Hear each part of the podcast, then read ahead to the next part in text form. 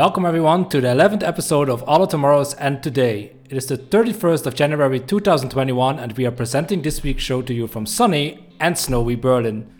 You might have noticed that there was no show last week. This is because we have decided to make this a bi-weekly show instead of a weekly one to capture more new bands in each episode. The first song you just heard is called Sergei from a trio called Lorem Ipsum from Lille in France. I must say this album is really something special. They mix different genres like Baroque and Screamo together and it works out extremely well.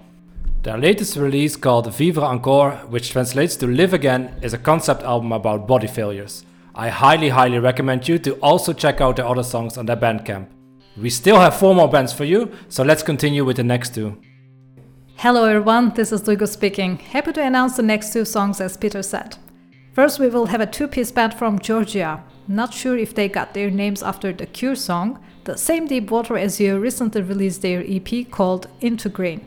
It's a very well blended mix of emo violence and black metal, and we will listen to Not Even a Spark from that record. For more of their music, please visit their Bandcamp page and support them. Following the same Deep Water as You, we have another band from Tennessee. Champion Road is a solo screamo project of Wes Lowe from the band Cheers Pricks. He recently released a song from his upcoming EP, Melter Demon, which will be officially on streaming platforms on February 1st, but you can order the record on his Bandcamp, championroad.bandcamp.com. Today, we will listen to Mutila from that EP. Enjoy.